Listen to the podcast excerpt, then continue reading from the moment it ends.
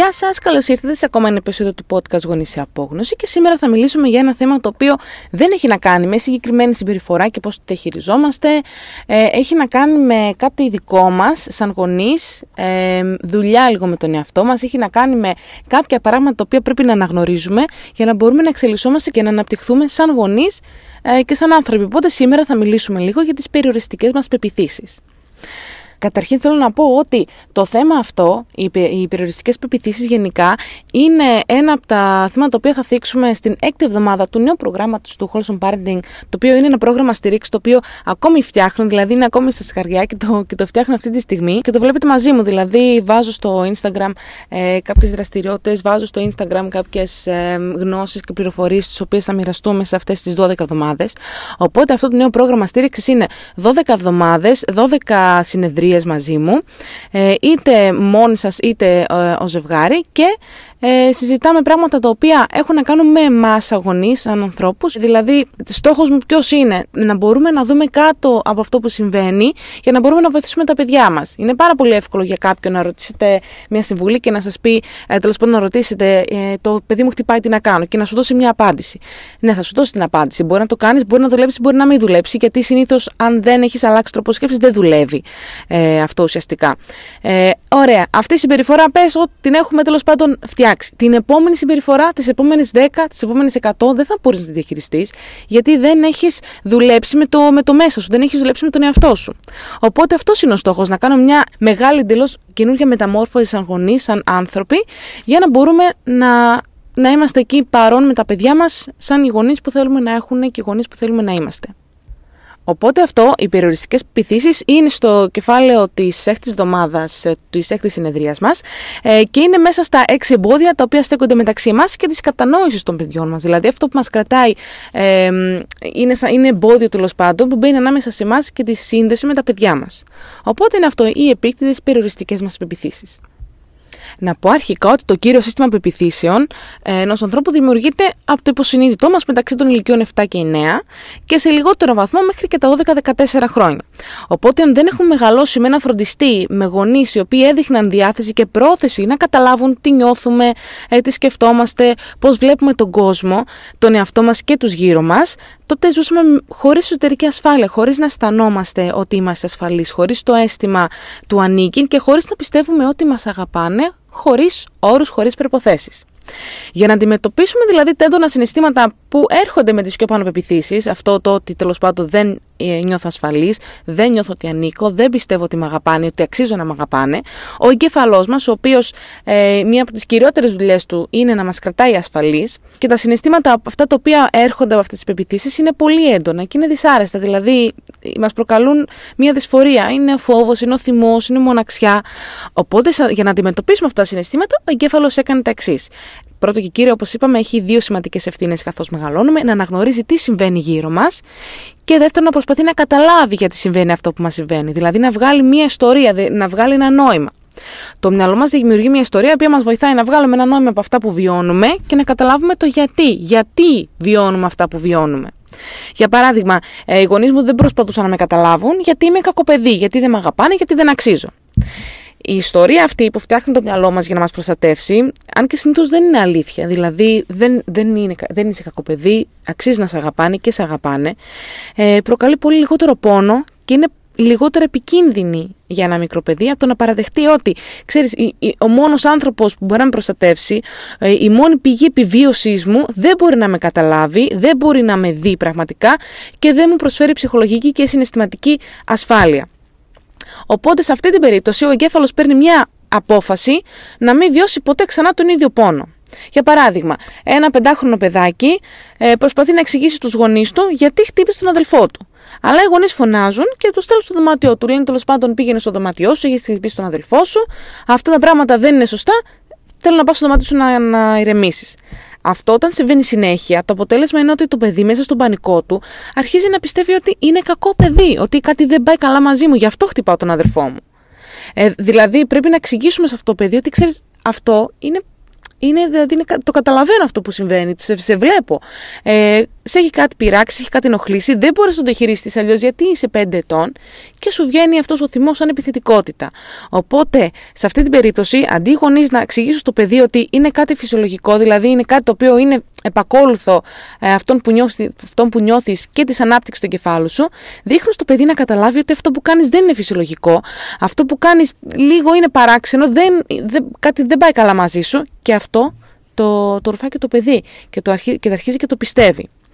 Εδώ θα κάνω μια υπενθύμηση ότι τα μικρά παιδιά δεν μπορούν να κάνουν αναστοχασμό. Δηλαδή, το μέρος του εγκεφάλου για αυτή την ικανότητα που είναι υπεύθυνο, ο προμετωπιός φλοιό, για τον οποίο έχουμε μιλήσει πάρα πολλές φορές, δεν ολοκληρώνονται μέχρι και τα 25-30 και ξεκινάνε να αναπτύσσεται γύρω στα 6 με 7. Οπότε είναι πολύ παράλογο για να περιμένουμε από ένα μικρό παιδάκι να κάνει αναστοχασμό, να σκεφτεί τέλος πάντων ότι Ωραία, αυτό που συμβαίνει δεν έχει αυτό, ε, δεν έχει αυτό το αποτέλεσμα. Αυτό που συμβαίνει δεν έχει αυτή την πηγή, δεν έχει αυτή τη ρίζα. Μπορώ δηλαδή να σκεφτώ λίγο διαφορετικά. Δεν μπορεί να το κάνει αυτό ένα μικρό παιδί. Ε, οπότε συνεχίζοντα με το παράδειγμα, από εκείνη τη στιγμή το μικρό αυτό παιδάκι, το πεντάχρονο, σταματάει πλέον να προσπαθεί να εξηγήσει τι πράξει του.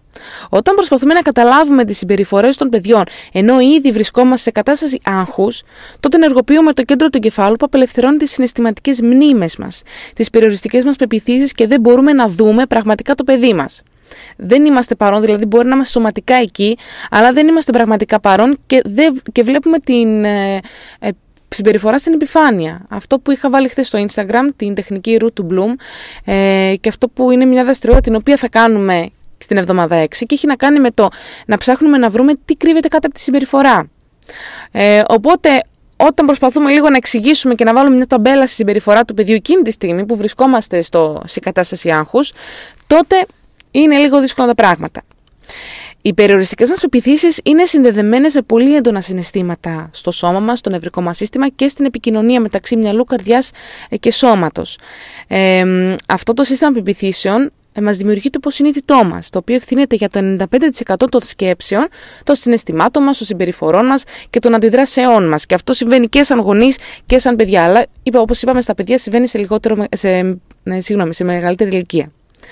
Όταν βάζουμε ενσυναίσθηση σε αυτήν όλη τη διαδικασία, όταν βάλουμε τη θέληση να καταλάβουμε, μπορούμε σιγά σιγά βήμα προς βήμα να επαναπρογραμματίσουμε το υποσυνείδητό μας μέσω αυτής της εξαιρετικής υπέροχης ικανότητας του κεφάλου της νευροπλαστικότητας έτσι ώστε το 95% του μυαλού μας τώρα να δουλεύει για εμάς και όχι εναντίον μας. Ε, υπάρχουν εννέα βασικές ε, περιοριστικές πεπιθήσεις που δημιουργούνται σαν αποτέλεσμα ε, χρόνων αυταρχικής και ανεκτικής διαπαιδαγώγησης ε, γεναλογικών τραυμάτων και θα σας τις πω αμέσως. Να πω εδώ από πριν ότι ε, μπορείτε να κάνετε εδώ μια παύση αν το χρειάζεστε, να πάρετε μια βαθιά αναπνοή, γιατί αυτές οι πεπιθήσεις είναι κάτι το οποίο μπορεί να ισχύει και για εσάς και ίσως εκείνη τη στιγμή που θα την ακούσετε, λίγο να σας ε, να σας τσιγκλίσει. Οπότε αυτές οι πεπιθήσεις είναι, πρώτη, είμαι κακό παιδί, κάτι πάει λάθος μαζί μου. Μετά, δεν με αγαπάει κανένας γιατί δεν αξίζω να με αγαπάνε. Η επόμενη είναι δεν είμαι αρκετός και δεν αξίζω καλοσύνη και φροντίδα. Δεν ανήκω πουθενά, δεν έχω τίποτα να προσφέρω. Δεν μπορώ να κάνω τίποτα, είμαι μια αποτυχία. Είμαι ολομάναχος, δεν βγάζω κανένα νόημα.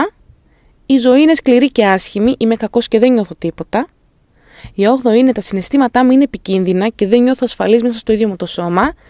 Και η ένατη ε, λέει δεν είμαι τίποτα, η ζωή δεν έχει νόημα, δεν με ενδιαφέρει τίποτα. Και αυτά, ε, αυτά, τα παραδείγματα τα 9 είναι οι 9 βασικές περιοριστικές πεπιθήσεις οι οποίες δημιουργούνται σαν αποτέλεσμα ε, διαπαιδαγώγησης η οποία είναι αυταρχική ή είναι ανοιχτική.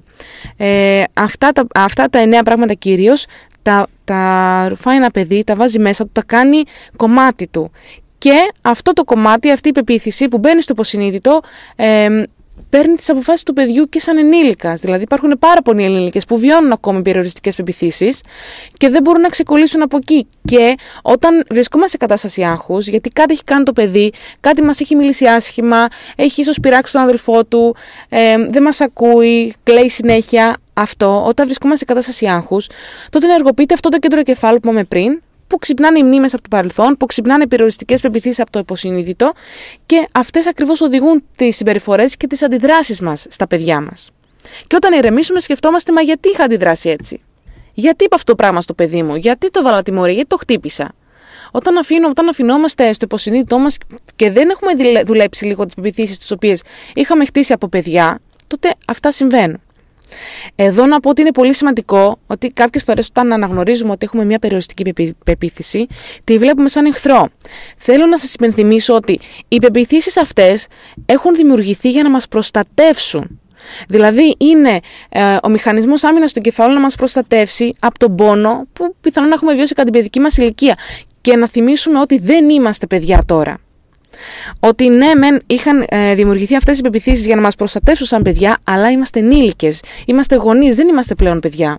Ο ιστορικός μας κόσμος εξελίσσεται και μαζί του εξελίσσονται και οι πεπιθήσει μας. Μόλις νιώσουμε ότι είμαστε αρκετά ασφαλείς για να το κάνουμε αυτό, μόλις νιώσουμε ότι είμαστε σε μια κατάσταση στην οποία νιώθω ασφάλεια και εμπιστοσύνη μέσα στον εαυτό μου και στο περιβάλλον μου, τότε μπορούμε να αρχίσουμε να τα δουλεύουμε αυτά.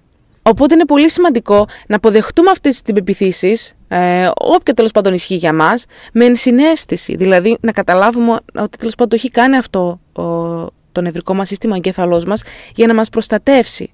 Πρέπει να το δούμε με ενσυναίσθηση και όχι με δυσφορία, δηλαδή αχ, έχω αυτέ τις πεπιθήσεις και με κρατάνε πίσω, γιατί μόνο έτσι θα έχουμε κάνει το πρώτο βήμα για να αρχίζουμε τη διαδικασία του να αλλάζουμε και να επαναπρογραμματίζουμε ε, το υποσυνείδητό μας με αυτές τις πεπιθήσεις. Είναι κάτι το οποίο θα δουλέψουμε και μαζί ε, στην έκτη εβδομάδα, όπως σας είχα πει, του καινούργιου προγράμματος. Το οποίο λέω συνέχεια καινούργιο πρόγραμμα γιατί δεν έχω βάλει ακόμη όνομα. Ε, θέλω να τελειώσω πρώτα όλο το υλικό και να βάλω ένα όνομα ε, το οποίο το προσδιορίζει καλά για να σας δίνει και εσάς τις πληροφορίες που μόλις το δείτε να πείτε Α, είναι αυτό τέλος πάντων. Ε, οπότε θα το λέω ακόμη το νέο πρόγραμμα της στήριξης του Wholesome Parenting, το οποίο θα βγει το Σεπτέμβρη, μέχρι να βρω ένα όνομα το οποίο, ε, το οποίο τέλος πάντων μου αρέσει και του, του ταιριάζει. Ε, Θέλω πάρα πολύ να ακούσω τη γνώμη σας σχετικά με το σημερινό επεισόδιο. Ήταν λίγο διαφορετικό κάτι. Α, ήθελα να σας δώσω μια ιδέα του πώς θα δουλέψουμε στο, στο νέο πρόγραμμα αυτό από Σεπτέμβρη. Ήθελα λίγο να σας δώσω ε, μια ιδέα του ότι εντάξει, κάποια πράγματα μας προβληματίζουν, κάποια πράγματα μας δυσκολεύουν με τα παιδιά μας, αλλά αν δεν αλλάξουμε εμείς, αν δεν δουλέψουμε τον εαυτό μας, αν δεν επαναπρογραμματίσουμε ε, κάποια μοτίβα, κάποιες πεπιθήσεις, ε, τον τρόπο με τον οποίο βλέπουμε τα παιδιά και τον τρόπο με τον οποίο βλέπουμε τον εαυτό μας, δεν πρόκειται να αλλάξει κάτι. Και είναι αυτό που λέμε κάποιες φορές που μας λένε ότι ξέρεις, η θετική διαπαιδαγώγηση δεν δουλεύει με το παιδί μου. Δουλεύει με το παιδί σου η θετική διαπαιδαγώγηση. Μαζί σου δεν δουλεύει η θετική διαπαιδαγώγηση. Δηλαδή, αν εγώ σου δώσω τώρα και πάρα πολλές φορές μου στέλνει τέλος πάντων ότι χωρίς οποιοδήποτε άλλο background και μου στέλνετε το παιδί μου κάνει αυτό, τι μπορώ να κάνω. Δεν μπορώ να δώσω συμβουλές με αυτόν τον τρόπο, γιατί δεν ξέρω τίποτα για εσάς, δεν ξέρω τίποτα για το παιδί.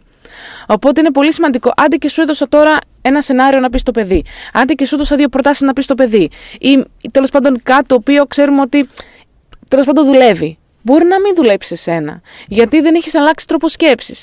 Και μετά να λες ότι φταίει η θετική διαπαιδαγώγηση, γιατί η θετική διαπαιδαγώγηση δεν δουλεύει σε όλα τα παιδιά. Το έχω ακούσει αυτό.